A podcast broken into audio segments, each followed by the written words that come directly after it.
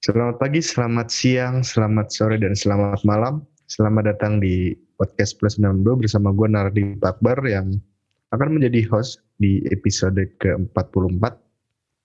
Dan di episode sebelumnya ya, di episode ke-43 kita membahas tentang herd stupidity yang bisa kalian langsung dengerin aja di platform podcast kesayangan kalian, bisa di Spotify, bisa di Google Podcast, dan lain-lain. Nah, di sini uh, gue bareng sama Raffi Rainer. Yap, seperti biasa. Pemilik ya. Uh. Owner.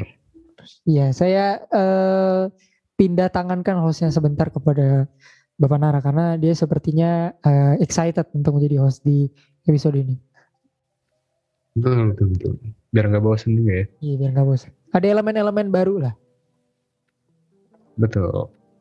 Jadi kita langsung aja, kita langsung bahas. Kita news dulu kita kasih berita. Ya, ada berita apa nih? Jadi, ada berita apa nih? Kan kita masih dalam suasana COVID-19 ya. Hmm. Padahal di 2021. kan ada pembatasan ya atau penyekatan-penyekatan agar tidak menyebar luas yang disebut dengan IPKM atau PPKM ya gue lupa kepanjangannya apa soalnya gue ganti mulu tapi iya, gue juga gue juga gue juga nggak tahu loh kepanjangan ppkm itu apa gue nggak tahu. Kalau psbb kan ya gue lupa. pembatasan skala berskala besar gitu. Eh pembatasan sosial hmm. berskala besar. Ppkm gue nggak tahu loh sampai sekarang dan gue nggak mau nyari. Saking malasnya betul betul. Dan ada perubahan lagi. Waduh. Jadi sekarang ppkm ini ada levelnya. Oh. Udah kayak ayam geprek Jadi PPKM itu ada level 1 sampai level 4 sebenarnya. Di beberapa negara ya setahu gue juga mereka bikin leveling gitu buat pembatasannya karena kan ngelihat dari kayak ya zona merah zona putih mungkin kalian mungkin bisa kasih tahu gue. Nah kira-kira ini Indonesia bisa sampai level berapa nih kalau misalnya keadaannya masih begini terus? Bos level sih gue rasa bos bos level yeah. gitu. Ini empat. Nggak gue ya sebenarnya ada dasarnya kan untuk membuat seperti ini. Tapi kenapa apa ya kenapa tuh kita doyan banget mengganti istilah-istilah ini gitu loh. Itu gue gue bingung sih. Karena kan awalnya psbb lah psbb transisi lah hmm. psbb inilah itulah ganti jadi ppkm ppkm kan juga berganti apa ya ada extended versionnya gitu kan. Ada ppkm darurat. Oh iya betul ada PPKM Directors Cut-nya juga ada kayak DD, D, PPKM Jawa Bali PPKM hmm. non Jawa. Terus sekarang ada levelnya. Gue gak tahu apakah level 1 itu berarti artinya COVID sudah mereda ataukah level 2 itu gimana atau gimana atau gimana karena gue belum baca lagi. Tapi yang gue baca sih sebenarnya PPKM level 4 dengan PPKM darurat kemarin tuh ada slide differentnya nar. Misalnya eh, pelaku-pelaku usaha udah boleh buka dengan meminimalisir hmm. uh, pertemuan-pertemuan gitu ya, atau dine in. Dan beberapa kebijakan lucu adalah makannya dibatasin. Jadi 20 menit. Imagine makan 20 menit. Ya mungkin itu adalah cara untuk lu tidak dine in ya. Tapi lucu aja gitu. Kenapa nggak usah? Kenapa nggak diberlakukan jangan dine in gitu? Kenapa diberlakukan dine in tapi lu cuma bisa makan 20 menit? What's what's the Atau point? Atau bisa that? Bisa juga dine in tapi hanya misalnya 50% kapasitas mungkin juga bisa. Mm-hmm. Tapi menurut gue kalau dibatasin per waktu gitu sih agak kurang nyaman aja ya. Mungkin itu Betul. salah satu alasan kenapa uh, dine in harus 20 menit ya biar orang ah males lah kita uh, take away aja gitu. Itu sih. Mungkin kita harus melihat hmm. dari sisi positifnya ya. Tapi kemarin PPKM darurat agak chaos ya. Pas Betul. yang sampai 2 Juli itu sampai eh 2 Agustus itu sampai banyak menimbulkan perpecahan antara pelaku usaha dan mereka yang merazia. Contohnya banyak banget di sosial media gue lihat pelaku-pelaku usaha ini di quote on quote dimatikan secara paksa lah.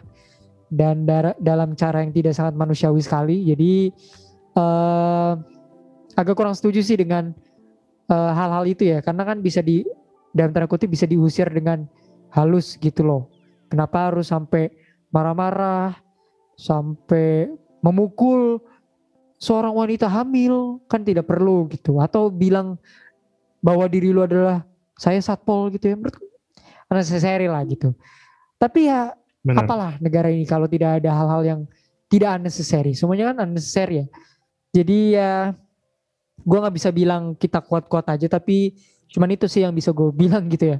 Karena ya dalam situasi kayak gini semua orang beropini juga dan opini-opininya kayak kita bilang di episode lalu agak-agak bau gitu ya menimbulkan perpecahan juga. Yeah. So men kuat-kuat aja gitu. Dan ya Betul. Uh, apa ya? uh, sirik-sirikan antara kasta atas dan kasta bawah.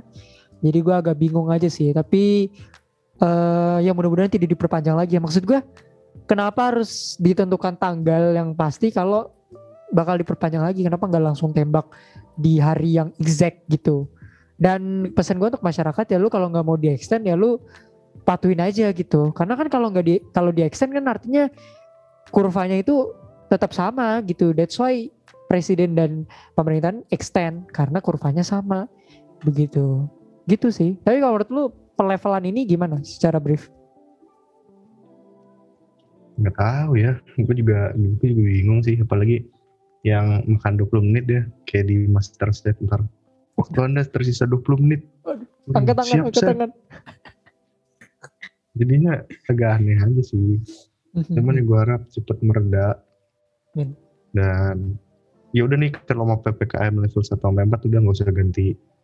Nggak usah ganti nama lagi karena sebenarnya kan sama aja. Namanya beda gitu. Mungkin patch update-nya gitu doang cuman cukup lah namanya. Dan kebijakannya yang tegas gitu yang benar. Kalau misalnya lockdown ya harusnya ada dana ya. Harusnya. dana bantuan sosial. Tapi kita nggak tahu apakah nyampe apa enggak tapi banyak juga yang nyampe. Tapi banyak juga yang kalian bisa cari sendiri beritanya. Jadi ya semoga cepat pulihlah semua negara yang itu Indonesia. Dari apa ini pandemi kiamat. Pandemi COVID-19 terus, dan uh, mungkin jangan lama-lama ya bahas COVID bosan udah berapa? Dua tahun ya? Hmm, hampir dua tahun. Hampir dua tahun. Hampir dua tahun jadi akan lanjut Olimpiade. Yes sir. Ya. Jadi Olimpiade kali ini walaupun di tengah pandemi ya, jadi kan nggak ada penontonnya. Penontonnya paling sedikit banget karena mematuhi protokol kesehatan. Tapi Indonesia bisa membawa banyak prestasi. Contohnya seperti di bulu tangkis, ganda putri kita dapat medali emas. Betul. Terus ada juga dari angkat beban kemarin ada kalau nggak salah lagi ya? panahan ya kalau nggak salah uh, sejauh ini panahan tidak tidak mampu memberikan medali yang mampu memberikan medali itu weightlifting angkat beban itu tiga. Uh, dua itu perunggu dari Windy Cantika Aisyah sama who's that guy? Gue lupa namanya. Sama Rahmat Erwin Abdullah. Satunya lagi dapat perak itu jagoan kita ya yang muncul di mm -hmm menurut gue akan lebih baik kalau dia tidak muncul lagi di iklan sosis online yaitu Bapak Eko Yuli Rawan mendapatkan medali perak. Terus kayak tadi Nara udah sebutin medali emas dari ganda putri Gracia Poli dan uh, Rahayu, Apriani Rahayu dan perunggu lagi dari Anthony Sinisuka Ginting di men single. Well, menurut gue satu-satunya hal yang mampu meningkatkan imun tuh ini nar ya regardless lu kita yang mendengarkan itu ngerti olahraga atau tidak tapi prestasi-prestasi gini yang membuat kita seneng gitulah setidaknya ada hal positif yang bisa diambil dari tahun ini gitu walaupun kita bukan pelakunya tapi kita yang menonton betul. mendukung mereka membela negara senang. tuh betul seneng banget gitu meningkatkan imun juga dan ya hal-hal kayak gini gitu yang sebenarnya membantu meningkatkan imun masyarakat dan harus kita apresiasi sih atlet-atlet uh, Indonesia, hmm. especially they who came from weightlifting dan badminton yang setiap di olimpiadenya selalu memberikan medali. Jadi menurut gue harus ada apa ya perlakuan ekstra lah untuk atlet-atlet ini yeah. ke depannya jangan sampai mereka terlantar dengan peralatan latihan yang tidak sepadan dengan prestasi yang mereka berikan. Kita nggak usah ngomongin bulu tangkis karena bulu tangkis udah annually selalu memberikan prestasi nggak cuma di Olimpiade, Piala Dunia bulu tangkis sama beberapa turnamen bulu tangkis Open. Tapi weightlifting ini menurut gue yang perlu diangkat lagi gitu. Kayak tadi gue singgung ya, Bapak Eko Yuli Rawan ini nggak cocok untuk tampil di iklan sosis so nice gitu. He needs more recognition dibanding ini gitu. Kita perlu kita nggak perlu tahu pemain sepak bola yang makan gorengan. We we don't need that gitu. Kita perlunya orang-orang yang kayak gini gitu. Nggak perlulah uh, beli klub bola di siarin gitu ya. Walaupun perlu sih kadang. Tapi ini ini yang kayak gini-gini itu. Orang-orang kalau nggak ngikutin weightlifting kan nggak bakal tahu Windy Cantik Aisyah siapa, Ramat itu siapa, Eko Yuli mungkin anak-anak muda zaman sekarang nggak tahu dia siapa.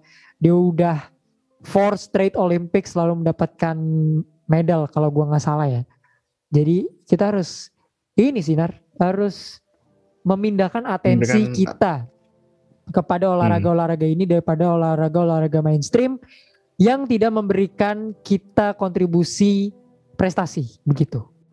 Betul, kita butuh memberikan apresiasi lebih ya baik baik pemerintah maupun kita kepada atlet-atlet dan di cabang olahraga-olahraga yang lain juga gitu. Karena juga punya banyak potensi sebenarnya.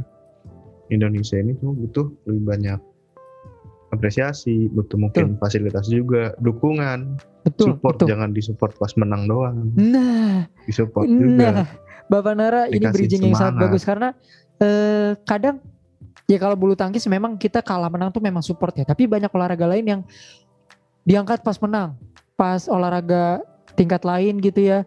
Mereka nggak di expose. Contohnya weightlifting ini munculnya pas Olimpiade doang pasti, pasti banget. Jadi menurut gue mm-hmm. berikanlah atensi, jangan sampai lu nge-hype sama olahraga yang kita nggak akan menang di situ gitu loh. Lu uh, tingkatin pada olahraga yang kita udah udah menang dan kita gedein lagi skupnya gitu. Jangan sampai kita cuman menang di satu sektor ya. Setiap tahunnya bulu tangkis cuman satu medali di satu sektor. Bikinlah lima sektor itu punya medali semua gitu maksud gue. Tanpa mendiskreditkan hmm. atlet-atlet yang udah bermain ya kayak Jojo, The Daddies, The Minions. Menurut gue mereka sudah melakukan uh, pekerjaan yang sangat gila sekali. Tapi udahlah stop dengan olahraga-olahraga overrated yang tidak memberikan apa-apa gitu. Bukan atletnya ya, Betul. tapi supporternya ini termasuk ini jadi tamparan keras sih Nar. Menurut gue buat federasi olahraga lainnya. Harusnya mereka iri sih sama hmm. bulu tangkis. Kita tuh bulu tangkis sudah kita mendunia men. Kita udah kayak Brazil di sepak bola gitu. Atau basket di Amerika. Kita kita salah satu rajanya. Dan menurut gue harus ada pengembangan lagi. Jadi kita regenerasi terus terus dan terus gitu. Jangan sampai uh, orang-orang kita tuh sampai lupa siapa ganda putri yang menang ya atau mungkin bisa dijadiin pahlawan nasional juga who knows. Karena mereka udah berjuang di luar negara kita juga membawa merah putih so ya kalau olahraganya nggak begitu begitu ngasih prestasi amat nggak usah berharap banyak lah berharap banyak sama yang udah ngasih prestasi aja sih. Gitu aja sih saya. Lu setuju nggak sih dengan itu? Iya setuju setuju. Daripada ini ya cuma mendukung yang hype hype doang. Hype nya gede punya stadion di mana mana tapi tapi kok kalah di final. Aduh. No disrespect Jadi, ya, tapi uh, iya. ya, ya, ya emang itu kenyataannya sih. Butuh ini sih, butuh sebenarnya perbaikan dari apa ya istilahnya dari setiap lininya dari uh, panitia apa namanya panitia persatuannya dari hmm. pejabat-pejabat yang megang organisasinya hmm. juga dari pemainnya juga. Karena kita misalnya dapat pelatih bagus kalau pemainnya gitu ya susah. Kalau misalnya pemegang regulasinya juga mencela mencela ya susah. Jadi kita harus kerja sama lah dari atas sampai bawah. Dan gue harap Indonesia bisa lebih meratakan fasilitas dan perhatiannya ke semua cabang olahraga seperti yang mungkin dilakukan negara-negara lain kayak misalnya contohnya Cina. Di mana dia bisa meratakan apa ya atensinya kepada cabang olahraga-olahraga yang ada gitu kayak Jepang, Cina dan beberapa negara lain yang mereka berusaha untuk bahkan cabang olahraga yang mungkin nggak terlalu hype hmm. banget mereka coba bisa. untuk kasih betul. gitu betul betul kita juga harus bisa betul betul ya jadi Begitu. Mungkin kita harus buka satu cabang baru sih. Komen komen video.com tuh harus dibikin olimpiknya sendiri. Banyak gue lihat di Twitter banyak orang yang bilang, "Ini kolom komen netizen Indonesia tuh mending dibikin olimpik sendiri deh. Kita pasti dapat emas gitu ya."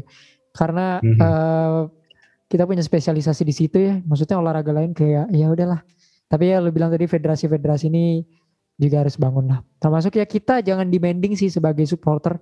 Yang penting kita minta yang terbaik aja dari para atlet. Support Karena gue ngeliat uh, di video.com tuh aduh mohon maaf video.com ya bukan anda tapi komentar-komentar itu tuh spicy sekali gitu. Kalau kalah dihujat, kalau menang di oh I love Indonesia bla bla bla gitu ya. Ya karena kita netizen tidak sopan sih ya. Jadi ya speaking of netizen tidak sopan, ini gue mau bawa satu berita dikit sinar dari salah, salah satu isu yang cukup gede sih, yaitu uh, eh, TV Korsel. Gue lupa namanya M, M, MBS, MBC gue lupa. Tapi mereka menggunakan uh, gambar-gambar stereotip yang cukup buruk sih. Uh, eh, MBC. Jadi uh, setiap negara yang keluar di defile, defile itu arak-arakan setiap negara di opening ceremony itu MBC itu buat sebuah apa ya gambar yang merepresentasikan negara itu tapi secara secara jelek banget gitu contohnya misalnya Itali gambarnya itu yang merepresentasikan mereka adalah pizza Norwegia salmon ya. Tapi Ukraina Chernobyl terus uh, Indonesia uh, dikasih tahu informasi GDP-nya yang rendah dan tingkat vaksinasi yang rendah gitu. Maksudnya kan lu bisa cari yang baru-baru lagi gitu loh atau yang positif-positif. Dan ya netizen kita ya seperti biasa menyerang MBC ya sebenarnya nggak perlu dilakukan tapi ya terserah mereka. Terus uh, ya banyak sebenarnya polemik-polemik Olimpiade yang terjadi tapi ya we're not gonna talk about it. Rata-rata netizen Indonesia versus Korea sih yang lagi panas sekarang. Jadi stay out stay out of the debate aja lah jangan sampai kita nggak uh, suka dirasisin tapi kita ngerasisin orang lain.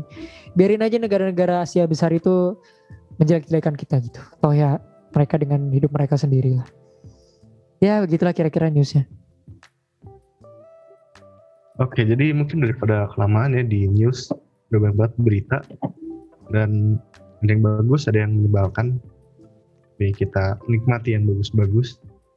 Kita mencoba untuk memperbaiki, memperbaiki diri dari yang jelek-jelek. Kita langsung aja ke topik. Jadi ada insiden. Waduh. Ya, gue nggak perlu ngomongin terlalu banyak lah. Jadi yeah. ada insiden kalian pasti tahu. Ini udah lama. Kita nggak perlu sebut apa gitu. Cuma ini berhubungan dengan close friend. Yep.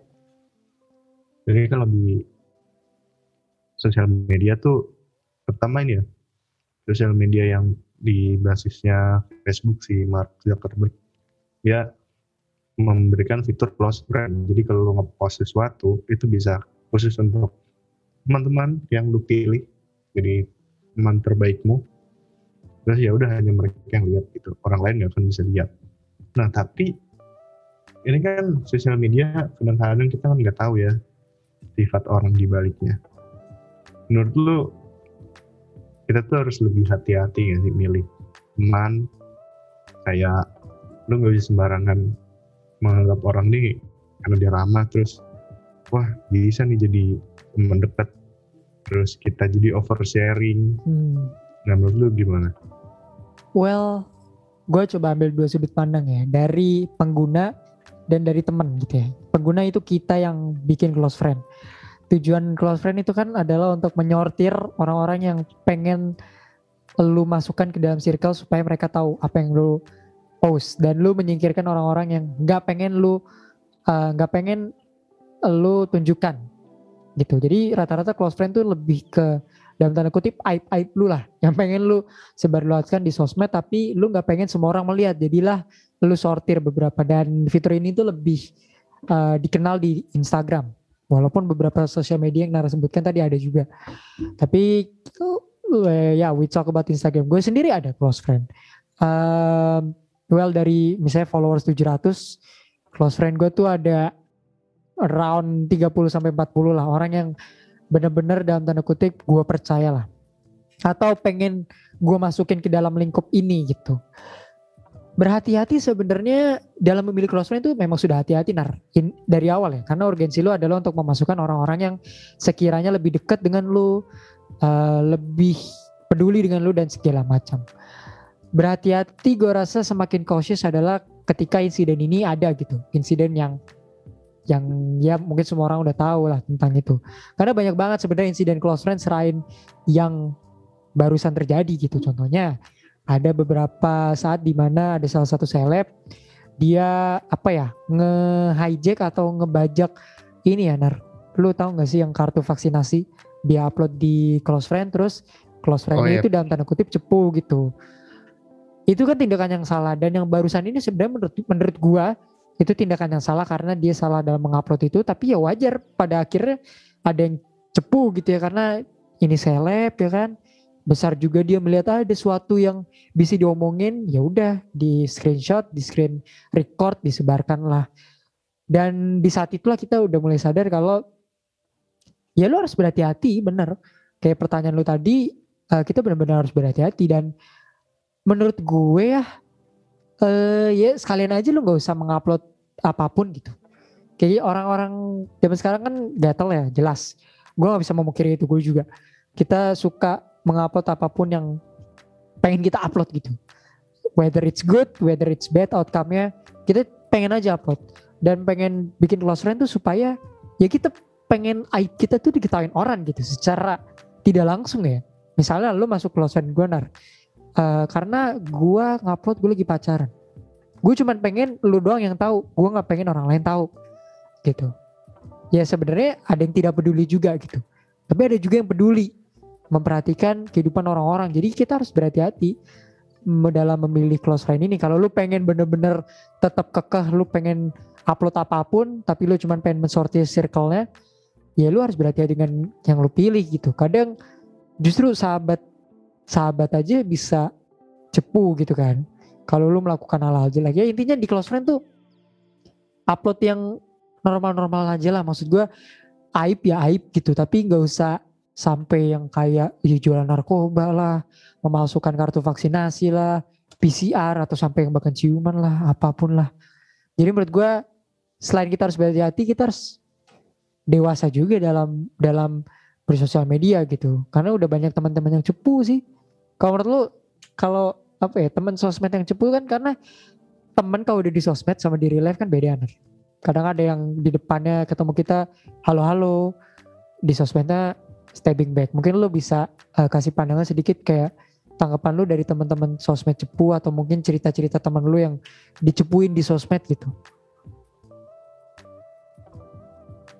Kalau cerita dicepuin sih nggak ada, cuman kalau masalah cepu ini sebenarnya nih gimana ya mungkin pedang bermata dua hmm. jadi di satu sisi ini menyebalkan banget lu bisa kayak privasi lu dilanggar tapi bisa juga menyelamatkan banyak orang. Karena kan hmm. ada ya orang-orang iya gue anggapnya orang bodoh sih. Dia nge-share perilaku kriminal di close friend. Waduh. Kan aneh ya. Ya tadi yang kartu vaksinasi nah itu menurut gua untuk hal itu dicepuin is reasonable. Nggak masalah menurut gua karena ya perilaku kriminal bisa didemin kalau misalnya udah bermasalah dengan kehidupan pribadi yang tidak merugikan siapa pun uh-huh. kalau cepuin menurut gua ngapain sih kayak nih kebiasaan orang Indonesia bukan orang Indonesia doang sih iya, iya. kayak ASEAN gini nih suka ngurusin hidup orang lain. Betul. Kayak si A punya pacar baru, terus diomongin tuh.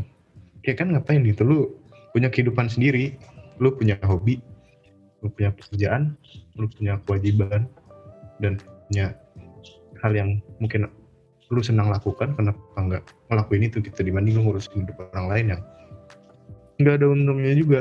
Betul. Jadi ngapain lah? Kalau gue sih misalnya ada temen gue yang entah punya pacar kayak apa ya ya udah sekedar tahu aja sih gue lebih ke nggak peduli biarin aja mm-hmm. ngapain juga kan kita wasting time aja untuk ngurusin hidup orang lain dan nyepuin juga untungnya kita nyepuin orang yang harmless di sosial media tuh apa sih kan nggak ada hmm. sebenarnya jadi ya hormati privasi orang aja sih kalau gue yep, yep. kecuali orangnya berbuat kriminal. Mm-hmm. Ya it goes both eh pedang bermata dua kayak lu bilang ya. kalau misalnya berbuat kriminal ya sebenar sebaiknya untuk dilaporkan kalau lo tahu. Tapi kalau udah menyangkut hal-hal yang tidak merugikan lo atau merugikan orang lain ya ya udah gitu lah, nggak usah di itu. Tapi kan tidak semua orang seperti lu atau seperti gue ya. Jadi ya sulit sih kalau ngomongin cepu dan tidak cepu karena ya ya itu masyarakat kita dicepuin tidak mau tapi lu melakukan hal yang sebenarnya violation gitu pelanggaran so doesn't make sense gitu benar-benar nah kan kita udah ngomongin soal percepuan sebenarnya ini juga berhubungan dengan apa yang mau kita upload gitu di sosial media. Kita kan nggak bisa asal upload gitu ya. Misalnya lu upload NIK di sosial media kan tuh tindakan teramat bodoh. Nah sebenarnya kalau menurut nih apa sih yang bagi lu tuh boleh dan nggak boleh untuk di share di sosial media? Kayak misalnya menurut lu foto keluarga lu yang tidak mau diekspos ya hmm. tidak boleh. Kalau misalnya sekedar having fun liburan di tengah pandemi boleh. Waduh. Coba. Eh uh, gue gue belum collecting ini sih tapi pertama adalah data pribadi lu jelas. Walaupun lu sudah sudah memberikan itu ketika lu sign up Instagram tapi data-data yang lain tuh kalau bisa jangan lu foto. Lu bikin KTP ya tolong ditutupin aja gitu nggak usah pamer kalau bisa lu kalau bikin data-data apa nggak usah pamer lah keep it for yourself uh, data-data pribadi penting, terutama mereka yang baru lolos SBMPTN, SNMPTN, tolong untuk data-data pribadinya jangan di itu dilepasin karena data pribadi lu lepaskan, lu jangan anggap kalau itu tuh akan biasa saja. Ada orang yang mengambil mengambil kesempatan dari situ. So the first one, the most important one adalah data pribadi lu. Kedua adalah uh, sebenarnya tergantung ini boleh atau tidak boleh, tapi tidak boleh mengupload orang lain selain lo tanpa concern dari mereka. Menurut gue ini penting. Tadi lo udah masukin contoh keluarga. Mau keluarga pun kalau misalnya mereka tidak concern untuk dimasukkan ke sosial media, jangan dimasukin. Kecuali lu ya terserah lu mau muka lu kayak atas bawah terserah gitu. Tapi kalau lu mau masukin orang tidak sesuai concern mereka jangan dimasukin gitu. Terutama banyak ya gue lihat di TikTok gitu ya. Uh, ngerekam orang gitu ya. Uh, dim-dim ih ganteng banget gitu. Mbaknya cantik deh jadi pengen. Tapi direkam itu kan tidak sesuai concern oh, concern dari orang yang lu rekam gitu. Itu gue sering banget lihat nar. Apalagi di zaman zaman sekarang ya orang diem diem yeah. ngerekamin orang lain gitu. Ntar ada ribut dikit direkam gitu ya. Suka banget orang kita tuh kalau ada apa-apa tuh direkam gitu. Gue nggak tahu apakah di luar di luar juga kayak gitu gue tahu. Tapi eh, uh, semua hal itu lu harus rekam gitu. Mungkin kalau ada bencana atau keributan gue masih bisa pahamin. Mungkin orang perlu tahu itu tapi kayak uh, lu diem-diem ngerekamin, orang karena lu suka men jangan itu seremin men anjir. Gila serem banget. Lu ngerekam orang tanpa konsen mereka gitu. Lu harus tanya konsennya nggak usah malu tanya aja boleh aku rekam gak gitu ya udah. Yang penting ada persetujuan dari kedua belah pihak. Termasuk tadi gue bilang keluarga lu gitu keluarga lu nyokap lu nggak mau dimasukin sosial media hormatin. Jangan lah norak banget sih ibu. Tidak mau dimasukin sosial media gitu. Atau mungkin keluarga lu kerudungan. Lu upload mereka nggak pakai kerudung. Dalam agama Islam mungkin mungkin eh, nggak uh, nggak mau untuk diupload kalau nggak pakai kerudung. Itu juga harus sesuai concernnya dia.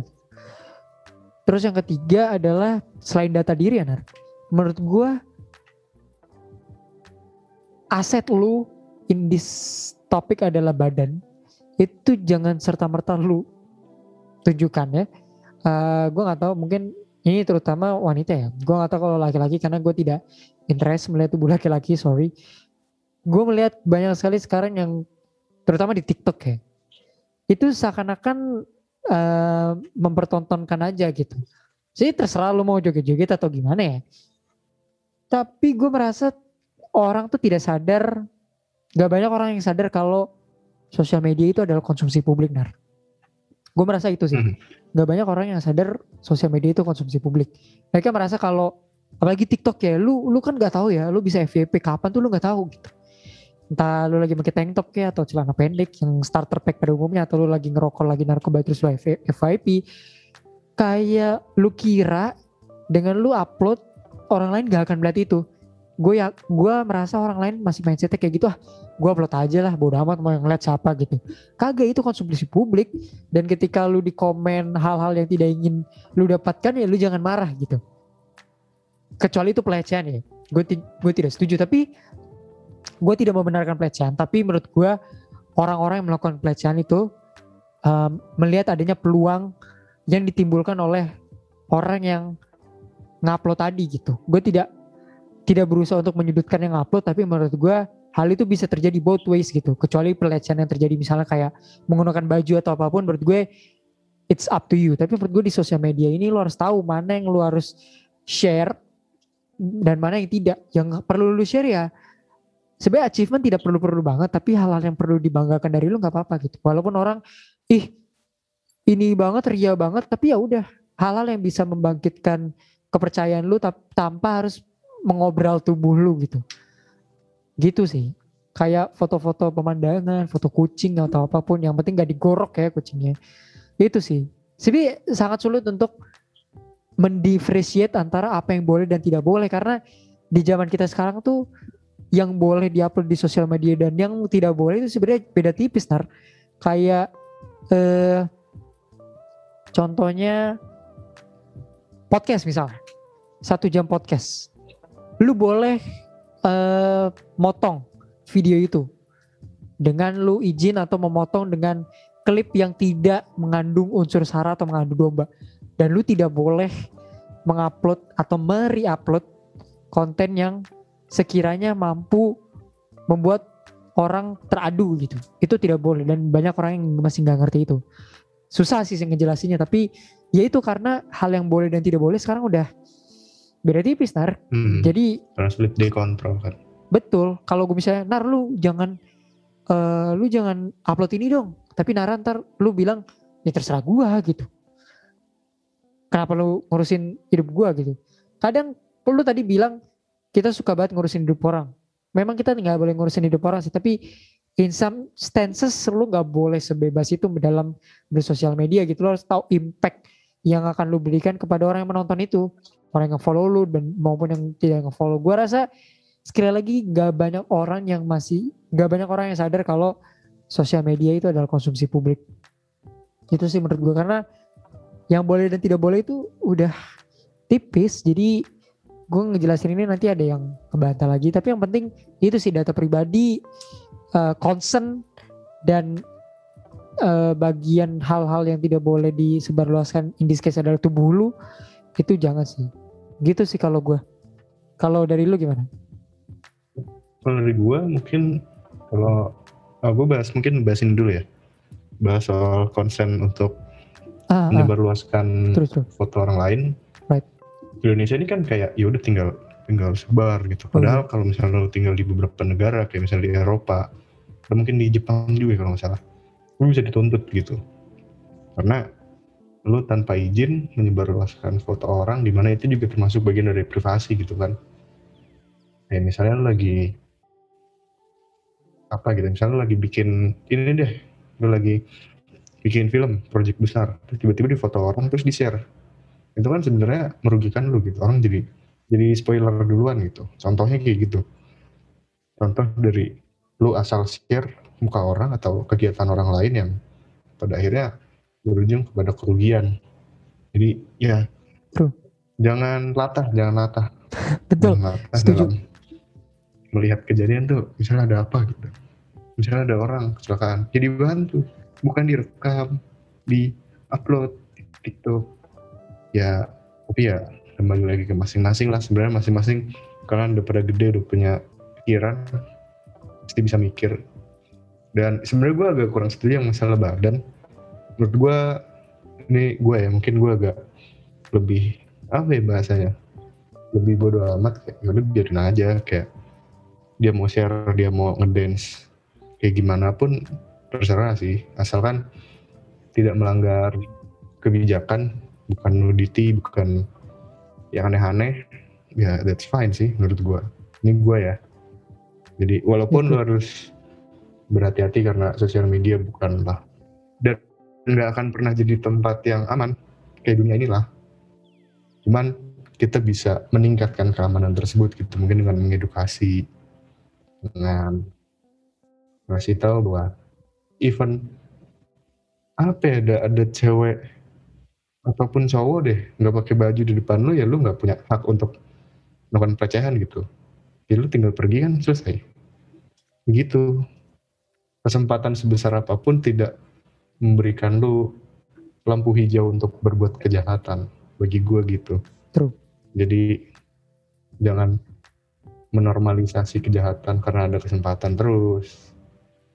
Jadi pakailah pikiran kalian gitu belajar. Dan juga gue lupa tadi apa satu lagi? Oh ya masalah badan.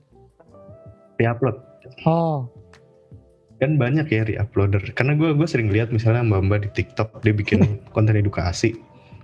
Udah capek-capek kan bikin terus di reupload di IG sama orang. Yes nggak ngasih nggak Kredit. nggak ngasih kredit nggak ngasih apa. Bahkan kan di TikTok ada watermarknya. Ditutup. Jadi kan nyebelin ya. Gue kasihan aja gitu sama orang-orang yang udah capek-capek bikin itu. Karena ya emang susah untuk mengendalikan itu tapi kesadaran masing-masing lah bagaimana caranya kalian menghargai jerih payah orang lain menghargai hasil dari usaha orang lain gitu. Karena kan sama aja lu mengaku-ngaku oh ini video buatan gue nih. Padahal sebenarnya kan lu cuma re-upload doang. At least kalau lu mau re-upload izin atau lu kasih kredit itu kan ada gitu otak dan nuraninya. Kadang suka banyak orang nggak ada nurani nggak ada otak nggak Otak nggak ada. ada. dan buka ini paid promote. Waduh. Kan lucu. Jadi kurang-kurangin lah yang kayak gitu-gitu. Dan kalau misalnya lu merasa bahwa wah salah nih. Misalnya dia re-upload komik orang yang hanya bisa diakses di misalnya apa gitu sosial media premium itu diupload di IG ya lu mungkin bisa report. Agak jahat tapi ya memang harusnya gitu karena itu kan bagian dari ini ya istilahnya hak cipta juga. Betul. gitu. Sama ini yang tidak boleh satu lagi nih. Apa tuh? Yang tidak boleh disebarluaskan di sosial media adalah opini bau. Yes sir. Tolong itu di keep yes sir di keep. Tahan, gitu tahan. tahan. Karena gue suka sebel. Gue suka sebel terutama di beberapa platform sosial media ya. Hampir, hampir di semua ini toxic banget komunitinya kayak TikTok. Mhm. bahkan kadang mereka nggak membaca videonya cuma ditonton awalnya. Wah ini provokatif nih. Kita harus head comment. Waduh. Ngapain gitu? Orang latah banget gak mikir. Wah jempol udah jalan duluan gitu. Jadi asli dipikir dulu lah. Kadang-kadang gue juga pernah pasti kita semua lah pasti pernah punya opini bau pernah punya apa ya pemikiran-pemikiran yang ngaco. Tapi berusaha untuk ditekan dikit di ya udah lu obrolin aja sama teman-teman lu di forum lu. Lu mau opini sebawa apa pun kalau di dalam forum kan nggak masalah ya sebenarnya. Lu pun nyebelin. Tapi it's okay gitu. karena di sosial media itu jejak digital tuh susah banget untuk dilangin gitu lu betul. Sekali beropini bau. Akan. Itu sampai- mungkin gue bisa bilang ini agak-agak sedikit berlebihan cuman sampai anak lu nanti itu akan akan ini akan akan tahu gitu. Karena udah udah banyak lah kejadiannya. Misalnya ada orang punya opini bau gitu kan. Udah lima tahun yang lalu di bring up lagi. Dibawa-bawa lagi gitu. Iya kan? Suka ada Ada, suka betul. ada gitu. Jadi atau dia nggak berbicara nar. Kadang dia memberikan eh, template gitu ya. Eh, backgroundnya Hmm. kosong dia kasih tulisan. Provokatif. Misalnya oh ternyata Anthony sini suka genting Kristen gitu. Waduh. Ada tuh barusan. Mungkin anda bisa cek di Twitter. Tapi ya gue setuju banget sama lo. Maksudnya ya inilah kenapa sebenarnya eh, kebebasan berpendapat tuh bisa menjadi pisau bermata dua kayak yang tadi lo sebut ya. Ya kadang hmm. kalau kita kasih kebebasan berpendapat banyak sekali pendapat-pendapat yang uh, bisa merusak generasi bangsa gitu. Walaupun ada beberapa yang sebenarnya mengeluarkan pendapat Benar. kayak ini opini gue sendiri ya. Menurut gue kalau dia udah ngomong kayak gitu, ya udah. Hmm. Walaupun jangan sering-sering gitu ya. Kalau lu tahu itu bisa menimbulkan perpecahan tuh nggak usah gitu. Tapi ya senang sih kita kayak gitu. Benar. Senang kita kayak gitu. Dari sini kita juga harus punya namanya kebijaksanaan dalam yep. mengupload sesuatu gitu di internet, di sosial media, di internet, lu bikin blog, bikin video YouTube, banyak orang sangat apa ya effort untuk bikin video YouTube walaupun isinya bau banget, tapi ada. Banyak. Ada, betul. Prank-prank gak jelas gitu ya. kan effort. Atau acara TV tapi, yang dimasukkan ke YouTube ada. Oh iya betul.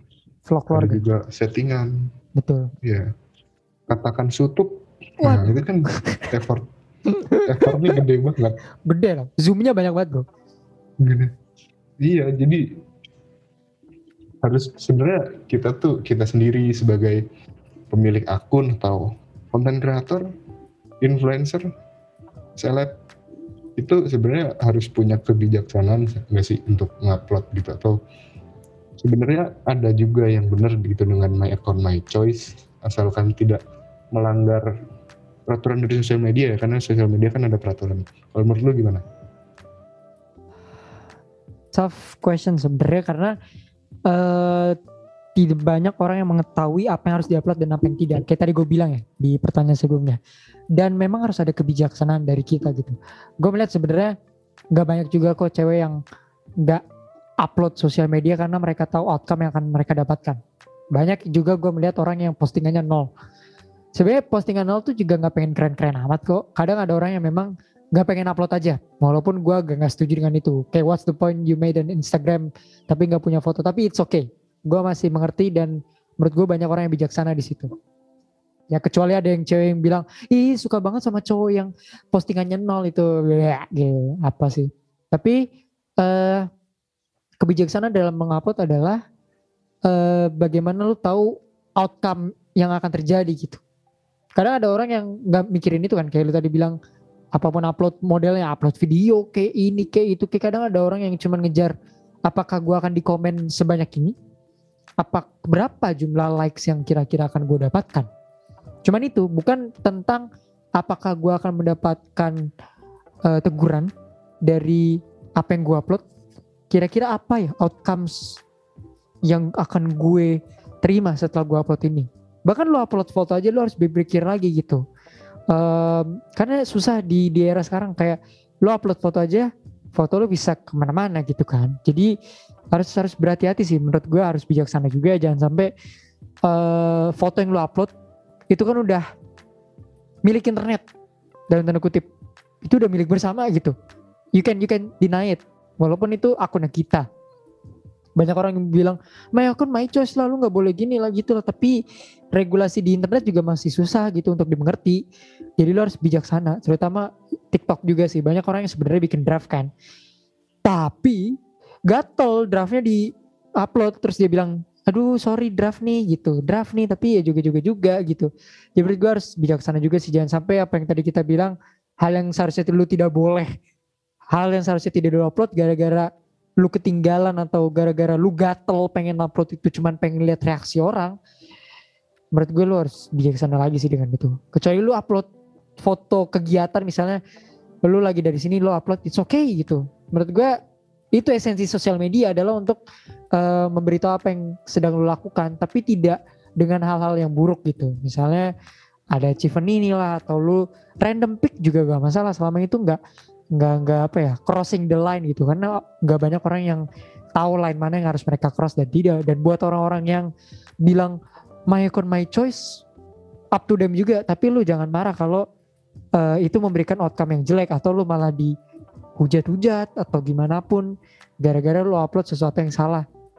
Berapa banyak sih sebenarnya selebgram influencer yang menebarkan opini-opini bau video-video jelek gitu ya ke luar sosial media? Nggak sedikit men. Banyak banyak. Dan pada akhirnya itu ya mereka sendiri yang nanggung gitu. Dan paling banyak di sini adalah Twitter. Kalau kita ngomong upload sebenarnya lu upload ketikan tulisan juga itu jatuhnya upload gitu TikTok YouTube YouTube yang kontroversial. Kayak contohnya deh sorry gue bring up ini lagi Korigor. Di saat dia ke hutan Akibara, if I'm not mistaken, hutan yang banyak orang yang sorry bunuh diri itu. Mungkin dari sudut pandangnya dia itu adalah hal yang nggak masalah karena gue udah mensensor ini, tapi kan lu nggak bijaksana karena lu uh, mengupload pada tempat yang tidak seharusnya. Kayak kayak gitu gitulah. Lu lu udah gede gitu dalam bersosial media lu harus dewasa dan lu, lu harus bijaksana. Dan sampai lu menyakiti nah. hati orang-orang lain. Kayak tadi koridor contohnya, gue udah sebagai subscribernya dia gue udah memaafkan itu tapi gue berharap tidak banyak orang yang melakukan hal-hal dalam tanda kutip bodoh karena lu nggak tahu lu menyakiti siapa di sosial media lu nggak tahu men kalau lu di kehidupan asli lu ngejelekin orang dia bisa sakit lu bisa tahu gitu. Tapi lu sosial media lu nggak tahu lu bisa menyakiti siapa pun. Dan lu tidak bisa menyenangkan banyak pihak. Beberapa kali Wahyu di episode lalu udah bilang lu nggak bisa menyenangkan beberapa pihak dan gue setuju dengan phrase itu. Dan itu yang terjadi di kehidupan hmm. kita sekarang. Ya nobody uh, kita nggak bisa menyenangkan banyak pihak lah. Gitu sih. Jadi ya harus ada kebijaksanaan okay. dalam mengupload dan terms my account my choice itu kan kayak my body my choice gitu ya. Tapi lo harus bijaksana juga dalam mengelola itulah. Dan lo harus berani take a risk. Dan jangan kalau ah gue udah berani kok ngambil risikonya. Ya malah makin nggak juga gitu. Harus di sortir. Itu sih yang paling penting sih. Bijaksana. Betul betul betul. Gue juga setuju soal ini dan gue juga sebenarnya lu bisa menjalankan uh, kedua dari hal ini lu bisa bersosial media dengan bijak atau bersosial media dengan ya my account my choice gitu mm -hmm. dengan syarat ketika lu menjalankan my account my choice lu terima risiko dan lu tidak melanggar peraturan yang sudah dibuat oleh sosial media itu sendiri gitu ya misalnya lu ketika lu daftar Instagram kan ada terms and condition ada That's it. Hal yang tidak pernah dibaca. privacy tidak pernah dibaca. Terus udah nggak pernah dibaca, giliran ditegur marah. Padahal itu kan sebenarnya nggak boleh.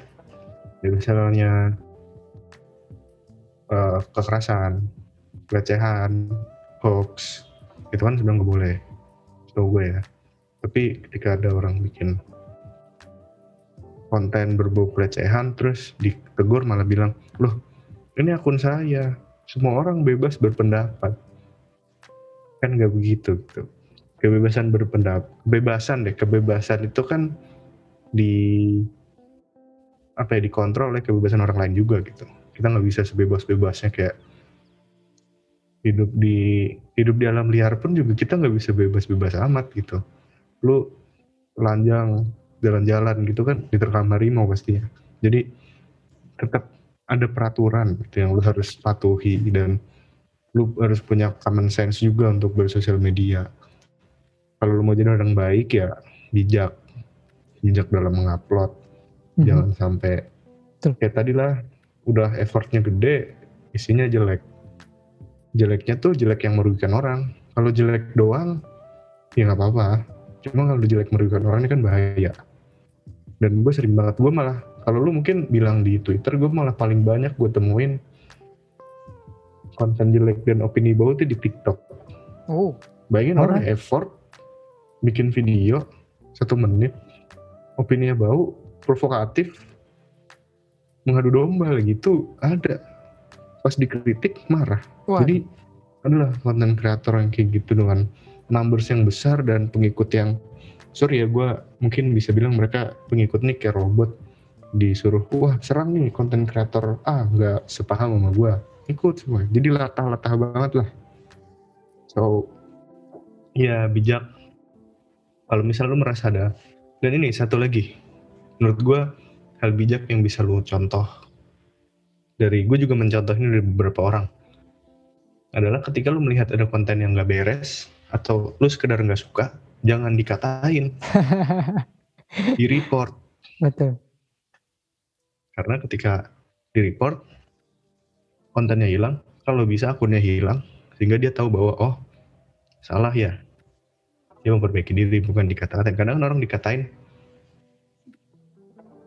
lanjut bahkan banyak banget youtuber atau konten kreator yang bahkan kontennya udah membahayakan gitu yang Betul. provokatif Kacau. lu maki-maki di komen pun mereka nggak peduli ya karena mereka cuma peduli gimana gue dapet fame dan uang dari provokasi gue gitu jadi orang-orang kayak gitu tuh lu report aja sampai hilang akunnya jadi ya ngapain lu buang-buang tenaga buat komen jahat? Lu tinggal report dan kalau misalnya lu nggak suka sekedar nggak suka tapi dia harmless ya tinggal pencet itu aja tidak tertarik hilang. Nggak usah salty gitu jadi orang hidup tuh santai. Cuma kalau ini ya terserah lu aja sih lu tanggung sendiri akibatnya. Cuman ya bijak dan hati-hati. Hati-hati di internet. Apalagi Betul. soal upload mengupload ini sebenarnya kalimat yang dari zaman dulu ya zaman kita SMP itu tahun 2014 2015 ya. Itu tuh selalu ada kan bahasan hati-hati di internet. Tapi orang nih sampai sekarang nih nggak aware. Betul. udah melakukan kebodohan terus juga nge-share. Anjir gue jadi inget gue jadi inget beberapa bulan yang lalu atau Ah. mungkin tahun lalu di TikTok ada orang bikin video KTP chipnya dicongkel. Hah? jadi kan di KTP iktp itu kan ada chip. Iya. terus sama dia dicongkel dia bilang wah ini nih negara ini akan mengintai kita padahal ngapain? Itu kan sebenarnya data. Data kita sebenarnya kalau misalnya elit global deh elit global yang lu puja-puja ada gitu. Padahal andai kan ada pun mereka ngapain pakai ektp pakai hp lu aja kan ada gps-nya True. orang True. nih nggak True. nggak nggak mikir sejauh itu kenapa sih True. mikirnya tuh rumit belibet Iya. salah gitu Kayak lu kalau nggak mau diambil data lu sama Elite Global, don't use phone, man. Lu Mhm. menggunakan smartphone aja ya data lu udah udah ke mana tahu Mhm. sekarang. So, ya weird. gitu jadi hati-hatilah untuk upload yang bijak yang bener aja jangan. Haus akan numbers. Waduh. karena nah, angka tuh ya kadang-kadang nggak selamanya. Banyak kok konten kreator yang dulunya seharusnya jutaan sekarang ya udah dead start wah udah. Ya udah udah selesai masanya. Jadi yang penting lu selama lu bijak di internet kadang-kadang malah bisa lu misalnya pekerjaan lu udah konten kreator nih lu bijak di internet malah lu bisa bertahan lama gitu karena kan orang tahu bahwa komunitas lu sehat Betul. Karena nggak banyak sekarang konten kreator yang kayak gitu. Ori originalitasnya udah hilang. Semuanya sama gitu. Karena kan dalam bersosial media kita juga melihat orang yang bisa mempengaruhi kita. In this case adalah influencer. Karena menurut gue sekarang terms influencer tuh jadi apa ya? Misuse dan misplace juga penempatan orangnya. Kadang mis influencer juga tidak memberikan contoh yang baik. Pengaruh tapi memberikan pengaruh yang tidak-tidak gitu. Eh, contohnya kayak eh, ppkm tapi dia liburan. Ya lu mendukung lah eh, orang-orang yang sudah mendukung lu dengan cara membantu mereka gitu. Jangan lu malah melancong ke mana gitu. Jadi orang kan berpikir wah dia boleh keluar. Iya enak banget ya jadi dia. Aku juga pengen menghalalkan segala cara untuk menjadi lu gitu termasuk kayak kejadian insiden yang baru-baru ini kan itu kan kebetulan so called influencer juga seleb juga. Dan dia in the end of the day ya risknya sama mereka juga sih. Jadi kadang orang-orang yang punya pengaruh ini justru tidak memberikan pengaruh yang baik sih menurut gue gitu. Hmm. karena semuanya udah sama Iya. nar. Karena banyak ya. Pokoknya influencer, entah influence-nya baik atau buruk, influencer aja dulu. influence. influencer. Pokoknya kalau udah terkenal di sosial media influencer benar. Ya pokoknya intinya kebijaksanaan dalam mengupload itu perlu. Kalau misalnya mau mau, pakai my account my choice ya patuhi peraturan yang ada dan jangan aneh-aneh gitu ya kan baik konten foto tulisan komentar sekalipun bijaksana dan patuhi peraturan ada selanjutnya lu pernah gak sih melihat nah ini yang paling seru nih paling asik. Pernah lu ngelihat bicara Heeh. itu blunder blundernya tapi kalau misalnya blunder kayak blunder-blunder kecil menurut gua okay lah masih bisa dimakan tapi blunder yang udah besar banget kayak misalnya menghalalkan pelecehan seksual. Waduh. Menghalalkan dalam artian kayak ya dia memang pelecehan seksual tapi karyanya hebat jadi aku tahu ya sudah. lah kan kan nggak begitu. Ya, ya. nggak begitu. Tuh bau tuh bau bau buat itu, oh, itu membahayakan. Ada juga misalnya orang bikin sebenarnya banyak konten kreator kayak gini. Dia bersikap rasis tapi tidak tidak to the point. Ngerti nggak? Jadi ya subtle. terselubung. Rasis hmm. yang terselubung itu ada gitu. Dan ini berbahaya sekali gitu. Ini mungkin udah mungkin blunder yang udah parah sih menurut gua bukan blunder lagi ini udah jahat aja kali jadi lu pernah gak sih ngeliat gue gue sering sih ngeliat kayak gini well Iya sering banget lah Nar. Maksudnya kalau lu sering ya pasti gue juga terkontaminasi dengan ini. Uh, banyak banget orang yang blunder dan tidak bijak kalau tadi kita bisa itu ya bisa tarik kesimpulan gitu. Dan contohnya tuh banyak banget kayak lu bilang tadi ya pelecehan seksual nggak apa-apa yang penting gue respect dengan karya-karyanya. Toh dia tidak meragukan. Dah aduh aduh aduh aduh, aduh. aduh. banyak banget banyak banget. Baunya ke mana-mana. Hmm, banget. Ya dan kadang blunder itu dilakukan secara sengaja dan tidak sengaja. Dan apa sih bahkan banyak sekali yang tidak sengaja. Contohnya lima tahun lalu ya kalau kita tahu ada uh, bapak PLT gubernur DKI Jakarta pada saat itu uh, diblunderkan menurut gua bisa orang bilang wah Rainer nih bau opininya ini menurut gua diblunderkan karena orang merekam dia kita direkam-rekam gitu kan butuh concern orang ya. Karena lu bisa hmm. membuat orang lain blunder dengan apa yang lu lakukan gitu. Mungkin maksudnya Betul. tidak itu, tapi dari video yang lu rekam maksudnya jadi itu gitu. Uh, banyak juga di YouTube yang uh, apa ya menghalalkan bukan menghalalkan memper membenarkan hal yang salah dan menyalahkan hal yang benar. Banyak sekali gue nggak perlu nyebutin lah tapi banyak pasti yang dengerin tau lah blunder-blunder kayak gini gitu. Atau blunder-blunder yang barusan ini itu itu menurut gue blunder banget. Uh, terutama si wanita ya yang sudah couple times melakukan hal yang sama. Jadi ya menurut gue kadang lucu tapi kita nggak boleh menormalisasi itu lah menormalisasi blunder lalu minta maaf seakan-akan semuanya selesai padahal enggak men. Bukan berarti tidak memaafkan orang ya nar tapi menurut gue kita juga harus tetap minta maaf tapi terus juga belajar dari kesalahan-kesalahan yang ada. Jangan hmm. mengulang-ulang minta maaf doang. hal yang sama. Seperti ya ini insiden yang close friend ini itu kan udah berulang kali dia uh, melakukan hal ini. Walaupun ya terserah dia sebenarnya untuk punya hubungan dengan orang tapi kan please please don't post anything on social media if you don't want to gitu. Nggak harus semuanya lu upload di sosial media men. Pokoknya jadi blunder gitu. Mau pendapat benar pendapat buruk blunder. Tapi kalau lu pribadi lu pribadi deh lu pernah nggak kayak blunder aja gitu? Pernah gak sih? Karena gue seinget gue ya gue waktu itu di twitter ini blunder paling buruk sih cuman gue lupa uh, tentang Lebanon waktu bom tahu nggak waduh itu gue tahu banget tuh. Nah gue bilang di situ kalau jangan dijadiin jokes. Kan banyak orang yang iya ngejokes ngejokes bencana gitu ya.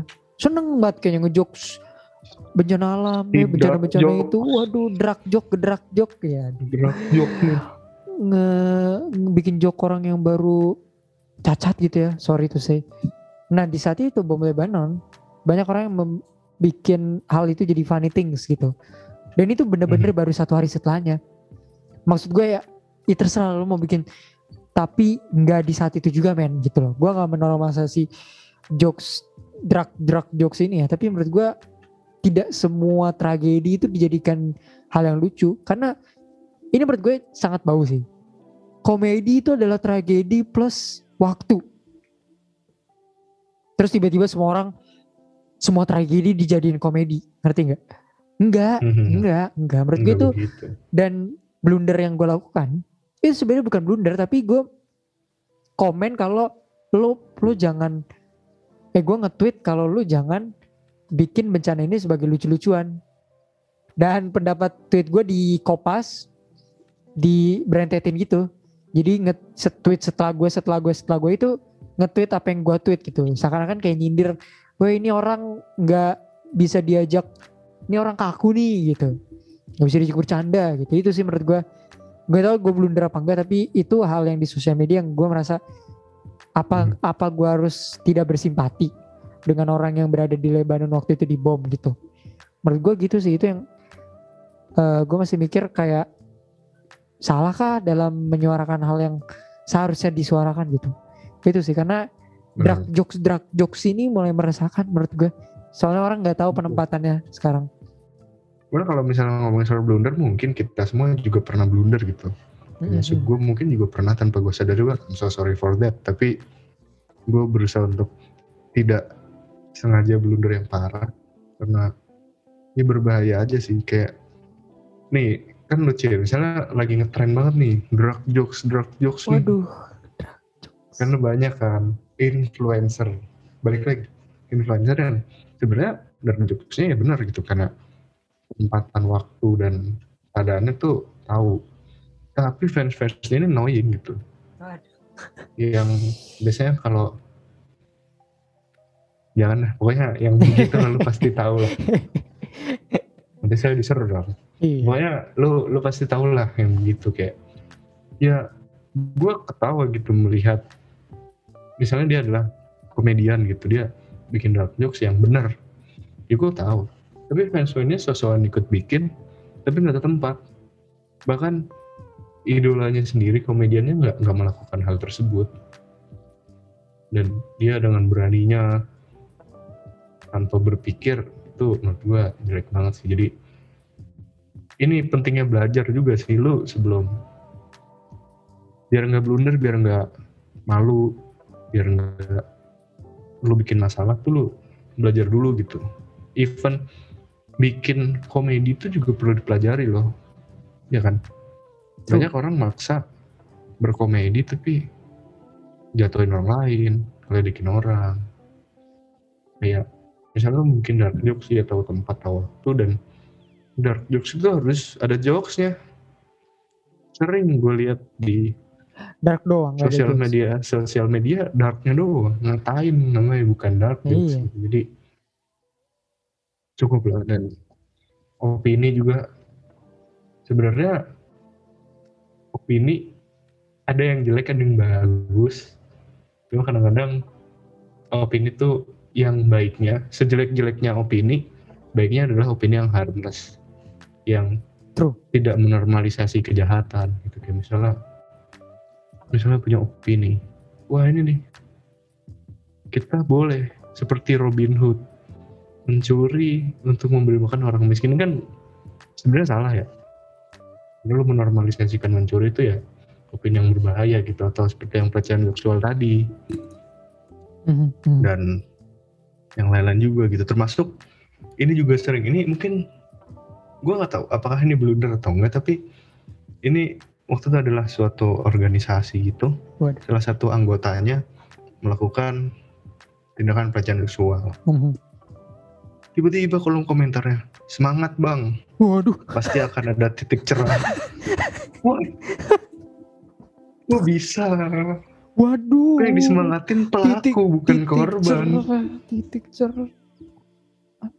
Ya ampun. Gue gue sampai bingung gitu kayak Hah, gue kira yang kenapa yang disemangatin bukan korbannya gitu kan? Korban butuh butuh support gitu terus disemangatin. Semoga cepat pulih semoga membaik kenapa malah pelakunya? Semangat bang. Woi, bang bang bang. Semangat melakukan um, pelecehan lagi apa gimana? Iya makanya. Jadi kejahatan tuh jangan didukung jangan dinormalisasikan. Iya sir. Dan kadang-kadang lu menormalisasikan opini eh sorry menormalisasikan kejahatan dengan opini bau itu banyak gitu. Kayak ada orang misalnya upload di sosial media provokatif dibela dengan term kebebasan berpendapat. Padahal wow. itu bukan kebebasan berpendapat kan? Hmm. lo harus pahami dulu kebebasan berpendapat itu apa. Jadi ya hati-hati. Seperti tadi gue bilang hati-hati di internet. Berpikir berpikir berpikir sebelum lu upload. Karena banyak orang upload nggak mikir. Coba lu pikir dari jangka pendek ke jangka panjang dan apakah ini udah benar? Apakah sesuai? Apakah ada datanya? Betul. Apakah? Hmm, karena banyak ya orang mahasiswa Waduh. sudah dewasa berdebat. Sumbernya blogspot. Nah ngapain tuh empat tahun? Jadi Wikipedia. Iya jadi mau banyak tuh Wikipedia. Jadi itulah. Berpikir dulu sebelum ngupload. Coba sedikit apa ya effort untuk belajar sih. Gue juga masih belajar. Kita juga masih belajar bareng. Dan gue harap gue tidak blunder besar. Semoga. Amin. Kita semua begitu. Dan masalah blunder ini sebenarnya banyak bakalan panjang banget kalau dibahas terus ya karena ada aja tuh kayak ini event bulanan. Ada aja event yang blunder bulan event bulanan blunder sosial media blunder expo. Iya jadi kita langsung aja ke yang terakhir. Lu sebagai orang yang udah kita tuh udah udah lama ya udah mungkin umur kita udah 20-an iya gak sih? Apa sih masih 19 20 lah. 20 21 lah. Hmm, dan udah lama bersosial media. Tuh dari SMP SMA sekarang udah cukup lama walaupun gak selama senior senior yang lain ya. Iya betul. Cuman itu waktu yang cukup banyak untuk kita belajar dari lu bikin konten jelek di Facebook lo bikin apa gitu. Sampai akhirnya ada di titik ini dan menurut lu lu orang-orang tuh atau enggak lu sendiri deh harus bersikap gimana sih lu menggunakan sosmed di semua platform baik sebagai konten kreator atau sekedar nonton atau orang yang cuma sekedar komentar tuh apa sih yang terbaik? Yap, yap. Yang terbaik adalah memikirkan terlebih dahulu. Jelas uh, termasuk dalam membuat hal-hal konten seperti let's say podcast. Dan membuat podcast kan jelas ada adjustmentnya. Lu nggak mau ngomong hal-hal yang bau gitu ya. Dan ya gue akui beberapa episode di Plus 62 memang agak beberapa sedikit sensitif. But ya memang ke depannya gue akan merubah itu. Tapi uh, jelas adalah diperlukan kepala dingin. Yang dingin sekali untuk uh, bersosial media. Karena uh, sosial media udah menjadi part dari kehidupan kita kan. Udah jadi kehidupan kedua lah. Tapi dalam bentuk virtual gitu. Kita nggak jalan, kita nggak ini. Tapi ya harus ada kepala dingin. Jadi karena orang-orang tuh buka handphone sekarang untuk berantem benar. Bukan untuk mencari informasi. Ah gue mau komen ke IG-nya Pak Jokowi gitu. Gimana sih Pak? Bla bla bla bla gitu. Atau gue pengen komen di IG-nya pejabat ini gitu ya atau influencer ini melakukan sebuah hal yang unnecessary gitu. Jadi lu harus berkepala dingin dan bijaksana. Dewasa itu penting. Dewasa itu nggak diukur dengan umur. Banyak sekali orang yang umur 35, 40, tapi jadi biang keladi masalah-masalah di sosial media banyak sekali. Dosen-dosen juga banyak pejabat banyak sekali bahkan ada beberapa pejabat yang nge-tweet pejabat tapi nonton sinetron terus dia tweet ada juga seperti itu waduh ada juga atau remaja-remaja tanggung yang ngupload hal sesuai hidup mereka? Ada juga. Salah mungkin tidak. Hmm. tapi tidak tepat. Jadi menurut gue dewasa dalam bersosial media lah. Lo harus eliminasi mana yang baik dan mana yang buruk. That's the itu dasar hidup gue sih. Uh, tahu mana yang baik dan buruk. Karena hidup di zaman sekarang apalagi di sosial media tuh kayak gue bilang tadi baik buruk tuh udah udah nggak ada bordernya gitu. Lu nggak tahu mana yang baik dan yang buruk. Dan itu yang kita harus bersikap dewasa sih. Kalau ada pertingkaian kan kita kayak kalau ada opini bau tuh kita suka komen ya pengen komen gitu. Nggak lu salah. Tapi kalau orang dewasa, orang dewasa gitu dalam bersosial media, tinggalkan perdebatan kalau lu tinggalkan perbeda, perdebatan lah pokoknya. Karena itu nggak perlu gitu. Biarin perdebatan itu ada gitu. Wah, mm -hmm. kamu takut speak up, tidak berdebat, nggak juga gitu. Lu jangan uh, memperburuk apa yang sudah buruk gitu. Gitu sih gue. Jangan memperburuk lah sesuatu karena uh, ya lu sama gue udah kita udah bersosial media sejak kita remaja 10 tahun yang lalu kalau nggak salah ketika sosial media udah mulai surfacing di Indonesia dan generasi kita ini yang menurut gue agak mengkhawatirkan dalam bersosial media terutama setelah tahun 2016 di mana sudah mulai sosial media dilakukan hal-hal yang sudah tidak seseru dulu.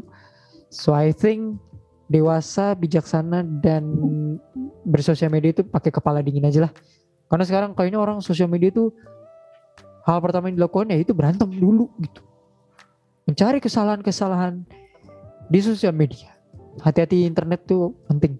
Kalau menurut lo terakhir mungkin gimana orang harus bersikap dalam menggunakan sosial media? Hmm, kalau gue kalau gue pribadi ya, yaitu belajar. Lu pasti pernah lah bikin hal-hal yang entah buruk atau apa di sosial media tuh lu udah terjadi ya udah dan perbaiki itu. Mungkin lu minta maaf ke orang perbaiki. Kan enak gitu dilihatnya. Lu ada ada perkembangan. Jangan ya udah terus udah jelek tuh kan kontennya. Terus merasa bahwa wah konten jelek nih kok laku. Gitu. terus diterus-terusin tuh. Itu kan nggak nggak nggak nggak bijak lah. Betul. dan juga apa ya? Lu punya kesadaran diri juga gitu. Karena banyak orang nggak sadar diri. Misalnya ada orang bercerita gitu masalah hidupnya. Terus di komen. Ya yeah, gitu doang. Lu mending. Lah gua. Waduh. Ini kan males gitu males. Ada juga yang gak tahu malu bikin poster ngucapin selamat tapi foto dia yang paling gede wah. orang yang diucapin. Wah wah barusan terjadi nih sepertinya. mm -mm. iya. Kalian bisa tahu lah. Itu harus harus punya inilah sedikit kesadaran diri gitu. Dan juga misalnya ada orang apa ya nggak nggak perlu ini sih. Lu tuh kurang-kurangin yang namanya kebencian dan rasa kadang-kadang lu pasti pernah lu marah dengan kehidupan lu gitu. Kayak ih gue gini banget kerja gini gini gini. Ya udah lampiasin di rumah dengan misalnya lu yang positif gitu misalnya apa kayak punya hobi main game. Jangan malah wah gue stres nih hari ini. Lari ke kolom komentar orang terus julid. Oh. kan ngapain nih lu? Oh ngabisin tenaga banget. Jadi kurang-kurangi kebencian itu sih sama jangan oversharing. Mm-hmm. Jangan mudah nge-share segala sesuatu terutama yang udah bersangkutan dengan privasi lu dan privasi orang lain juga jadi sebelum bersosial media sebelum mengupload komentar tuh gue juga masih belajar sampai sekarang aku udah akan belajar terus untuk berpikir, berpikir dan berpikir. Karena banyak ya HP-nya smart, orangnya tidak. Jadi malu.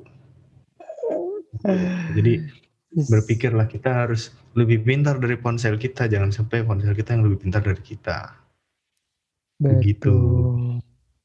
Alright, alright. So ya, yeah, mungkin segitu aja episode hari ini bareng gue sama Nara. Uh, quite a long episode tapi ini mencurahkan hal-hal yang um, pelanggaran lah di sosial media udah udah merasakan banget 2021 apalagi ppkm kayak gini kan orang semuanya di depan smartphone ya. Menurut gue jadi hmm. hal negatif juga lah. Uh, ya alasan gue pengen keluar dari ppkm ini supaya orang bisa keluar gitu loh. Uh, termasuk gue yang bisa dikategorikan sebagai anak rumahan kayak berarti kan hal yang gue lakukan di rumah ya membantu orang tua dan melihat keributan di smartphone. Jadi gue pengen bertemu dengan orang-orang, pengen normal lah. Karena orang-orang di sosial media udah mulai nggak normal, udah absurd semua. Jadi ya kalian bisa boleh kasih tanggapan di podcast plus 62 ID di Instagram kita. Dan mungkin kalian follow kalau pengen tahu podcast-podcast kita di Spotify uh, dan platform podcast lainnya. Uh, gue Raffi Rainer dan Radip Akbar, thank you uh, yang udah dengerin di episode ke-44 ini. Sampai ketemu lagi di episode spesial kemerdekaan episode ke-45 tanggal 17 Agustus 2021. I'll see you guys in the next episode.